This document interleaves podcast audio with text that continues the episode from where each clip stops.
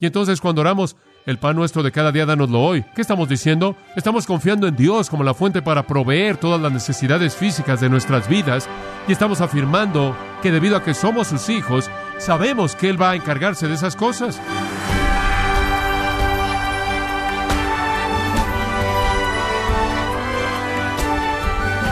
Gracias porque nos acompaña en gracia a vosotros con el pastor John MacArthur.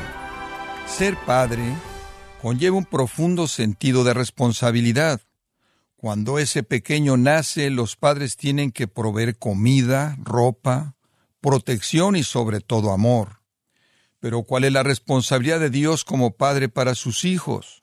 ¿Cómo es que Él provee a sus hijos? Bueno, el día de hoy el pastor John MacArthur, en la voz del pastor Luis Contreras, contestará estas preguntas en la serie La oración de los discípulos en gracia a vosotros.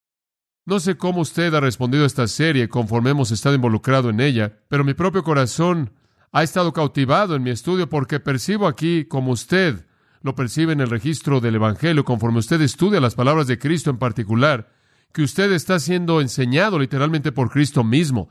Y entonces debemos prestar atención a lo que su palabra debe decirnos y lo que tiene para nosotros.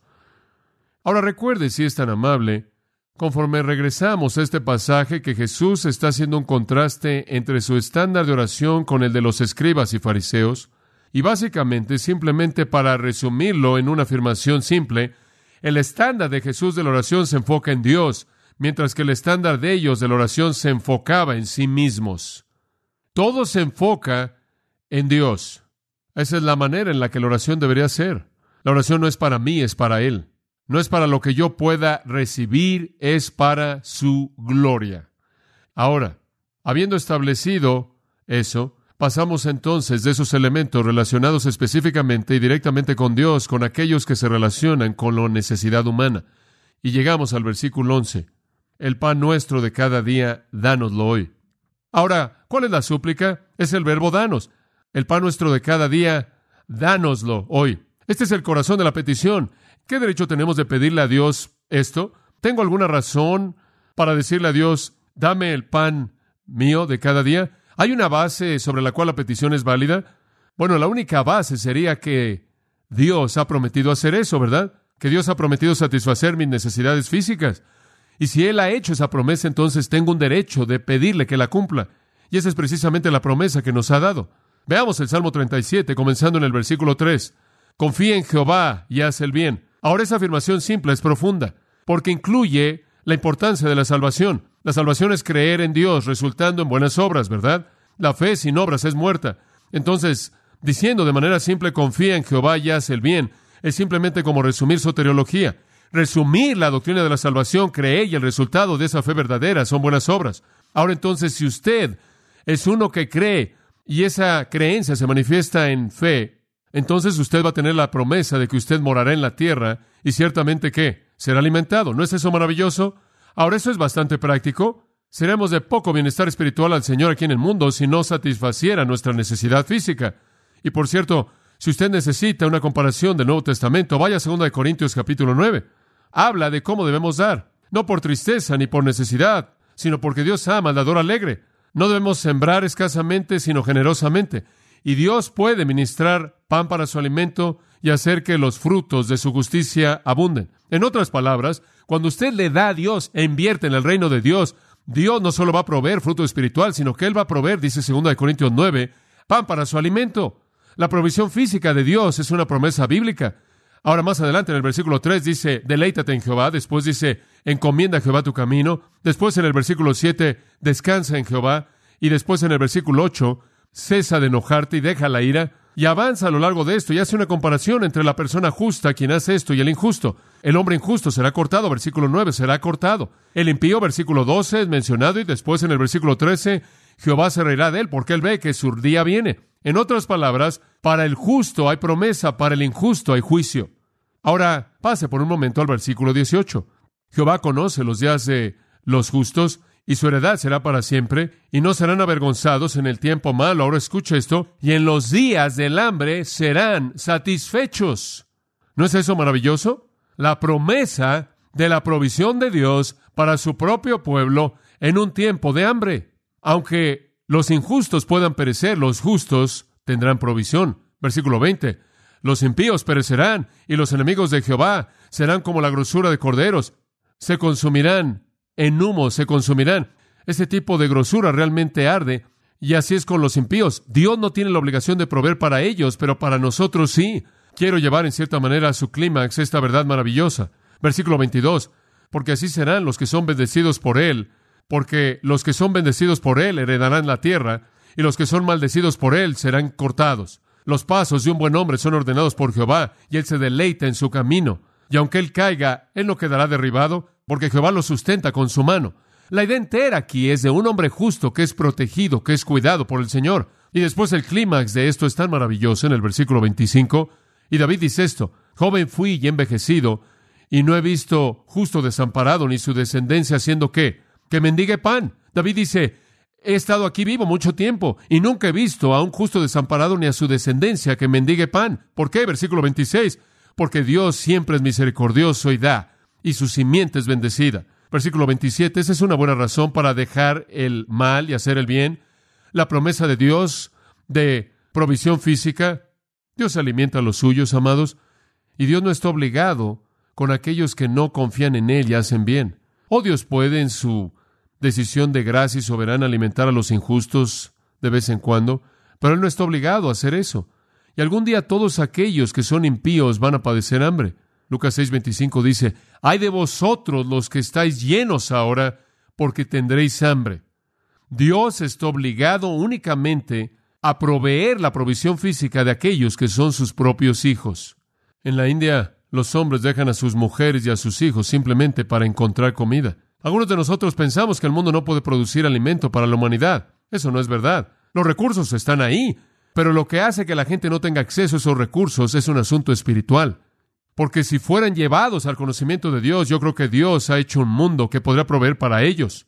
En el Salmo 33, versículo 18 dice, He aquí, el ojo de Jehová está sobre los que le temen, sobre aquellos que esperan en su misericordia para librar su alma de la muerte y para mantenerlos vivos en el hambre. Ahora, me parece sorprendente que Dios literalmente, como regla general, en cierta manera, apartare a su pueblo en medio de un hambre y los preservara. Ahora, quizás Él no lo haga con cuervos o como con Jesús alimentándolo con ángeles, o quizás no provea refugio para ellos con una calabacera que crece encima de su cabeza. Normalmente alimenta a su propio pueblo con otros de su propio pueblo, ¿no es cierto? Pero Dios cuida de los suyos en medio de un hambre capítulo 34, versículo 10 de los Salmos, versículo 9 dice, Oh, temed a Jehová, vosotros sus santos, porque para aquellos que le temen no hay necesidad para ellos. Los leones jóvenes carecen y sufren hambre, pero a los que temen a Jehová no les faltará nada, ningún bien. No van a enfrentar hambre. ¡Qué promesa tan emocionante y maravillosa de Dios! En Proverbios capítulo 3, versículo 5, Fíjate de Jehová con todo tu corazón y no te apoyes en tu propia prudencia. Reconócelo en todos tus caminos y Él enderezará tus veredas. ¿Y cuál es el resultado de esto? Versículo 8. Porque traerá salud a ti y grosura a tus huesos. Honra a Jehová con tus bienes y con las primicias de todos tus frutos. Y tus graneros rebosarán de abundancia y tu lagar de mosto. Dios provee físicamente para nuestras necesidades en su cuidado de gracia como un padre amoroso para sus hijos. Proverbios 10.3. Jehová no permitirá que el alma del justo tenga hambre, pero él desecha a los impíos. Dios entonces, creo yo, se presenta de manera clara en las Escrituras como alguien que está comprometido con cuidar a su pueblo. Dice usted, bueno, John, estás hablando de los principios del Antiguo Testamento. No, observe Mateo 7, 7. ¿Y qué dice? Pedid y se os dará, buscad y hallaréis, tocad y se os abrirá. Y normalmente equiparamos eso con cosas espirituales. Después dice en el versículo 8, porque todo aquel que pide recibe y el que busca halla y el que llama se le abrirá. Pero ¿a qué es exactamente a lo que se está refiriendo Cristo? se indica en el versículo 9. ¿Qué hombre hay de vosotros que si su hijo le pide pan le dará una piedra? ¿O si le pide un pescado le dará una serpiente? Pues si vosotros siendo malos sabéis dar buenas dádivas a vuestros hijos, ¿cuánto más vuestro Padre que está en los cielos dará buenas cosas a los que le pidan? ¿Y cuál es la ilustración de las cosas buenas? Es pan y carne. Dios está preocupado con dar lo elemental de la vida a su pueblo, así como un padre con los suyos. Y eso sigue al capítulo 6, versículo 25 y en adelante. ¿Y qué texto tan maravilloso es ese, el cual dice, que no se tiene usted que afanar por lo que comerá, o lo que beberá, o lo que vestirá. Dios se encarga de eso. Usted simplemente busque primeramente el reino y todo lo demás va a encontrarse en su lugar apropiado. Ahora escuche, han habido ocasiones cuando alimentar y el refugio y la ropa ha sido un acto sobrenatural de Dios, pero normalmente Dios satisface las necesidades de su pueblo a través de otros miembros de su propio pueblo, de tal manera que usted tiene en una comunidad cristiana ese intercambio, y también a través del hecho de que un hijo de Dios tiene una perspectiva tan elevada del valor del hombre, que no solo busca satisfacer sus necesidades personales, sino las necesidades también de otros. En Santiago 2.16, por ejemplo, dice, si alguien viene y está desnudo y privado y usted le da una palmada sobre la espalda y le dice, hermano, espero que el Señor satisfaga tus necesidades, es cuestionable si usted realmente ha sido regenerado. Y en 1 de Juan 3 dice que si un hermano viene y él tiene una gran necesidad y usted cierra su corazón contra él, ¿cómo mora el amor de Dios en usted? En otras palabras, es casi la respuesta innata de uno que conoce a Dios, que Él suple las necesidades de otros. Cuando usted en el mundo tiene un legado cristiano y raíces cristianos, usted tiene una perspectiva elevada de la vida humana, y donde usted tiene una perspectiva elevada de la vida humana, usted tiene una gran provisión para esas personas. En las partes del mundo en donde no hay raíces cristianas, usted tiene una perspectiva baja de la vida humana, y ahí usted tiene gran hambre y pobreza. Naciones que han conocido enseñanza cristiana tienen un respeto elevado del valor del hombre como creado a imagen de Dios y el objeto de la redención divina. No tienden a sufrir tanto el hambre y la privación como esas naciones no cristianas. Nuestro humanismo aplastaría esa parte de la población que no es necesaria. Los que promueven el aborto simplemente aplastarían a los seres humanos. Entonces esas personas no son los que nos han dado un alto concepto del hombre. Por otro lado, ve a la India. ¿No creen que el hombre es creado a imagen de Dios? Los recursos naturales de la India pueden satisfacer las necesidades de la India. No hay límite para sus recursos, pero es su religión lo que los ha atrapado. Permítame mostrarle por qué. Adoran hasta 330 millones de deidades. Todo mundo tiene la suya. Ahora, los dioses son personificados en las vacas de la India, ¿verdad? Las vacas son las encarnaciones de los dioses. Matar y comer una vaca es peor a un hindú que el canibalismo, porque una vaca es una deidad, y las vacas comen 20% de la provisión de alimento de la India. Por cierto, tienen hogares para cuidar a las vacas de edad que dejan de dar leche. No tienen hogares para cuidar de la gente mayor, simplemente las vacas mayores. Toda vaca come lo suficiente como para alimentar a siete personas. Eso significa que la India produce suficiente alimento, de tal manera que si usted tan solo sacara las vacas, o mejor se las comiera, podría mover a toda persona a la India desde el continente de Antártica, Australia, África y Europa, y toda persona tendría más que comer que la gente en la India tiene ahora y tienen suficiente. Permítame decirle cómo usted es salvo en el sistema hindú. Usted es salvo al detener sus nacimientos. Ellos creen en la reencarnación de tal manera que usted nace una y otra y otra y otra y otra y otra vez y nirvana o el estado de la nada que usted desea alcanzar es cuando usted ya no nace porque usted ha llegado al punto más elevado que usted puede llegar y usted entra a nirvana. Y entonces constantemente están atravesando por este ciclo mediante estos nacimientos. Ahora usted puede nacer en el reino animal o en el reino de la gente, y esa es la razón por la que tienen el sistema de castas, porque usted quiere continuar llegando a niveles más elevados y más elevados en el sistema de castas. Si usted baja al reino animal porque usted ha hecho algunas cosas malas mientras que usted fue humano, hay 84 mil niveles diferentes de reinos animales que usted tendrá que atravesar para volver a salir de ellos. Y entonces todos los animales, como puede ver, son alguien reencarnado que va hacia arriba o hacia abajo. Y usted no debe matar un animal, porque usted podría estar echando a perder el ciclo de karma al empujar a alguien más a otra vida que no era para ellos. La salvación entonces viene a través de este ciclo interminable de nacimientos hasta que llegan al nirvana. Los efectos sociales de esto van más allá de la descripción. Usted ve a un individuo pobre, privado, miserable, con nada, y usted no satisface su necesidad porque la única manera en la que esa persona puede llegar de ese nivel al siguiente nivel es hacer penitencia a ese nivel. Y entonces usted deja a la persona en esa situación porque ese es su karma.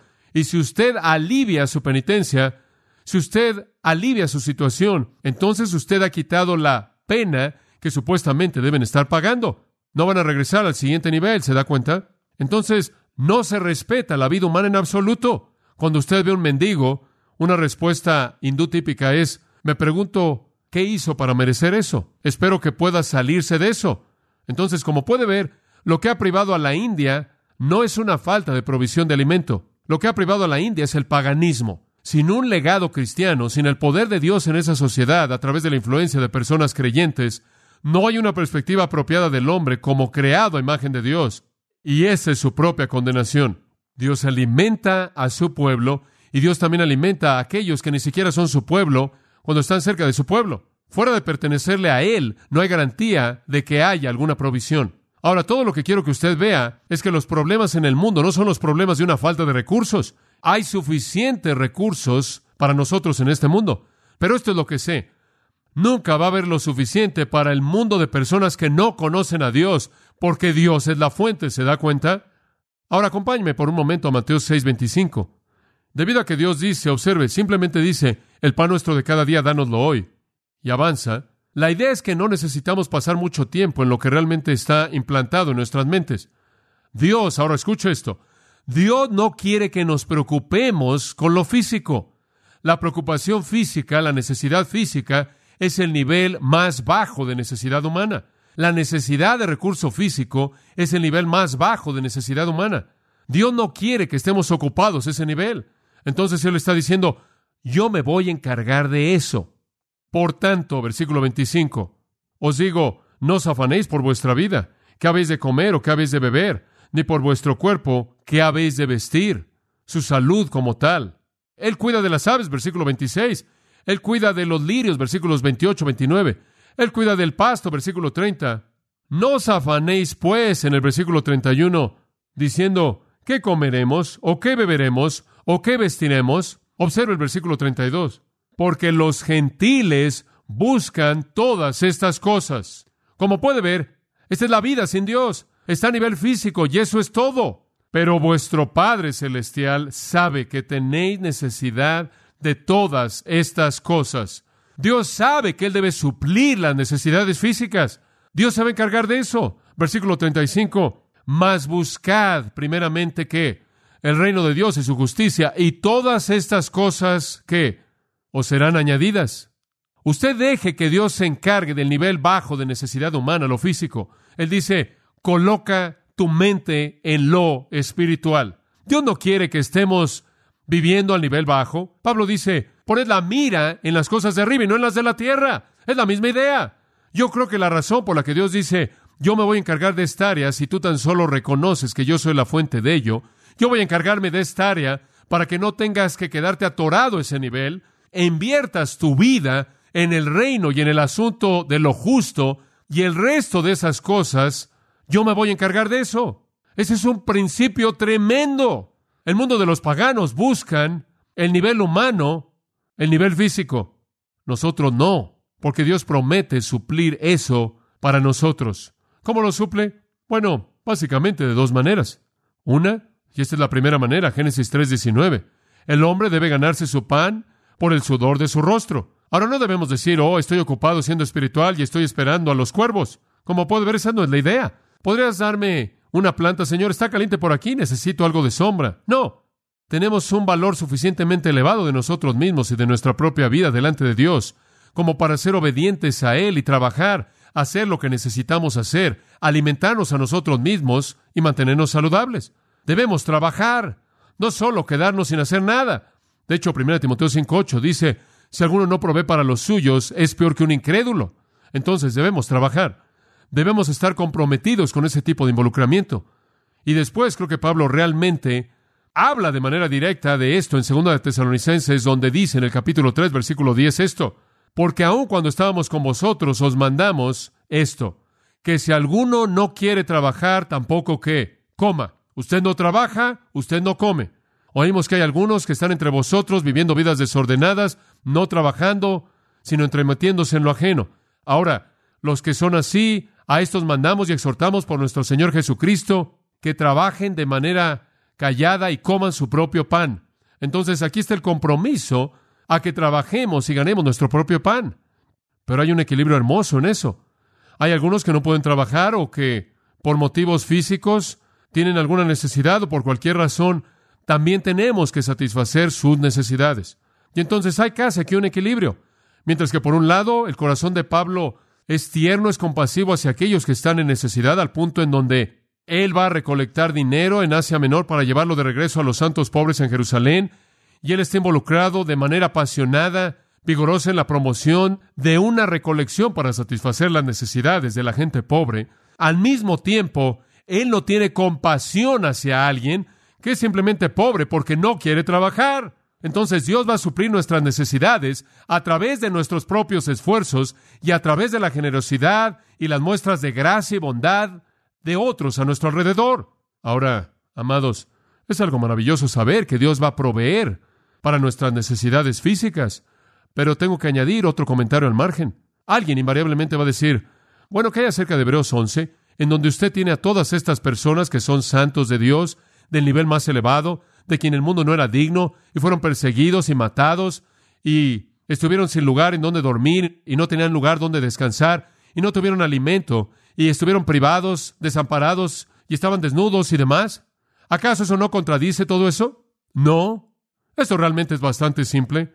Dios solo suple su necesidad hasta que usted llegue al momento de morir. Eso es todo. Y después Él podría escoger que la manera en la que usted vaya a casa, a estar con Él, es a través de la falta de lo que es necesario. Pero hasta ese momento, en su plan soberano, las necesidades de usted serán satisfechas. Y solo Dios conoce la dimensión específica de cuáles son esas necesidades. Dios cuida de lo físico hasta que llegue el momento en el que la vida física termine. Y entonces cuando oramos, el pan nuestro de cada día, danoslo hoy. ¿Qué estamos diciendo? Estamos confiando en Dios como la fuente para proveer todas las necesidades físicas de nuestras vidas y estamos afirmando que debido a que somos sus hijos y debido a que estamos caminando en justicia y caminando en obediencia y caminando en una sumisión dispuesta a su voluntad, sabemos que Él va a encargarse de esas cosas y elevamos nuestros corazones en gratitud mientras que colocamos nuestra mente en las cosas de arriba. Entonces, ¿qué es lo que buscamos como sustento? Pan. ¿Y quién es la fuente? Dios. ¿Y cuál es nuestra súplica? Danos. Permítame darle dos más para terminar. Los buscadores. ¿Quiénes son los buscadores? Nosotros. No puedo evitar más que enfatizar que danos, no dame mi pan diario, porque la iglesia de Cristo no está aislada. El uso del plural precluye todo lo egoísmo en nuestras oraciones y realmente creo que la oración danos simplemente incluye a toda la comunidad cristiana. Está diciendo realmente que nunca podría tener una abundancia mientras que mi hermano tuviera menos de lo suficiente, ¿verdad? simplemente incluye todo el concepto del compartir. Y entonces la sustancia es pan, y la fuente es Dios, y la súplica es danos, y los buscadores somos nosotros, y finalmente la agenda, el pan nuestro, ¿con qué frecuencia? De cada día, de cada día. El significado exacto de este concepto es simplemente alimento para el día venidero. En su simplicidad, en su moderación, en su belleza misma, es una expresión que dice un día a la vez. Padre, acepto tu provisión. Enfatiza el contentamiento que viene cuando vivimos día tras día confiando en Dios y no nos preocupamos por el futuro. Permítame darle una pequeña pista. La mayoría de los cristianos que se preocupan se preocupan por lo que no ha pasado. ¿Es correcto? Porque no están muy seguros de que Dios va a proveer su pan diario mañana. Eso es dudar de su palabra. Esto no significa que usted no ahorra. Usted tiene que ser como la hormiga, Proverbios dice, planear para el futuro. Esto no significa que usted no planea, pero significa que usted está satisfecho con confiar en Dios para que Él satisfaga su necesidad en el futuro. Decimos, oh, ¿qué va a pasar cuando esto pase? Oh, ¿qué tal si pasa aquello? Oh, ¿qué tal si pasa eso? Solo pedimos para la provisión física para este día.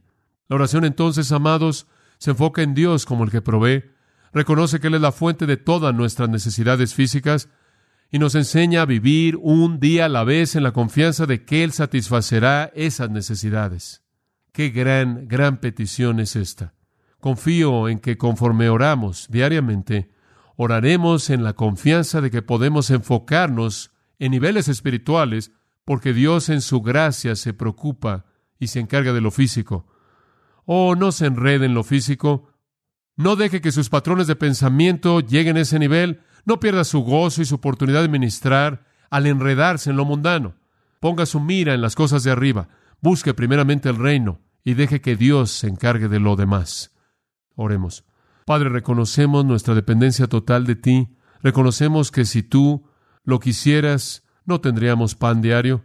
Podrías detener la lluvia, podrías hacer que esta tierra estuviera absolutamente seca de tal manera que el granjero, con todos sus implementos modernos y químicos, no podría cosechar nada.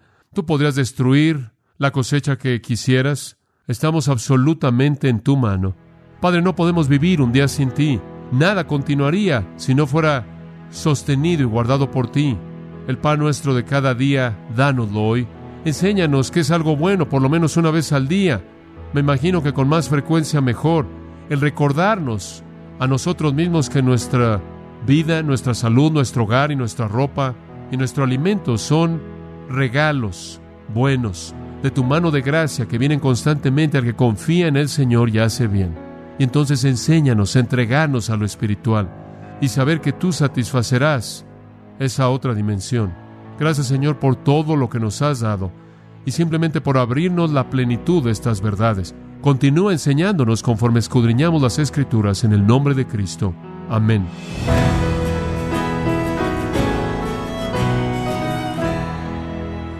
El pastor John MacArthur nos enseñó acerca del amor y el cuidado de Dios por los que le aman. En la serie titulada La oración de los discípulos, aquí en gracia a vosotros.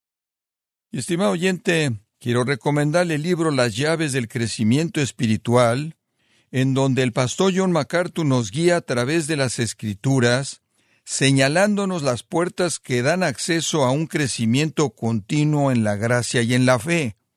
Adquiéralo en la página gracia.org o en su librería cristiana más cercana. También le quiero recordar que puede descargar todos los sermones de esta serie La oración de los discípulos, así como también todos aquellos que he escuchado en días, semanas o meses anteriores, animándole a leer artículos relevantes en nuestra sección de blogs, ambos en gracia.org. Si tiene alguna pregunta o desea conocer más de nuestro ministerio, como son todos los libros del pastor John MacArthur en español, o los sermones en CD que también usted puede adquirir, escríbanos y por favor mencione la estación de radio por medio de la cual usted nos escucha en gracia a vosotros. Es importante conocer no solo el país y ciudad de donde usted nos escucha, sino también la radio. Para quienes contactan nuestro ministerio por primera vez, pueden solicitar una copia del mensaje de promoción sin costo alguno, un mensaje por oyente únicamente. Si usted vive en los Estados Unidos o Puerto Rico, escríbanos a Gracia Vosotros, P.O. Box 4000, Panorama City, California 91412. O puede escribirnos a través del siguiente correo electrónico radio arroba gracia.org y queremos agradecerle desde el fondo de nuestro corazón su tiempo y sintonía, y en nombre de John MacArthur y del personal de este organismo, invitarle para que nos acompañe en la próxima edición y así juntos continuar desatando la verdad de Dios un versículo a la vez, en gracia vosotros.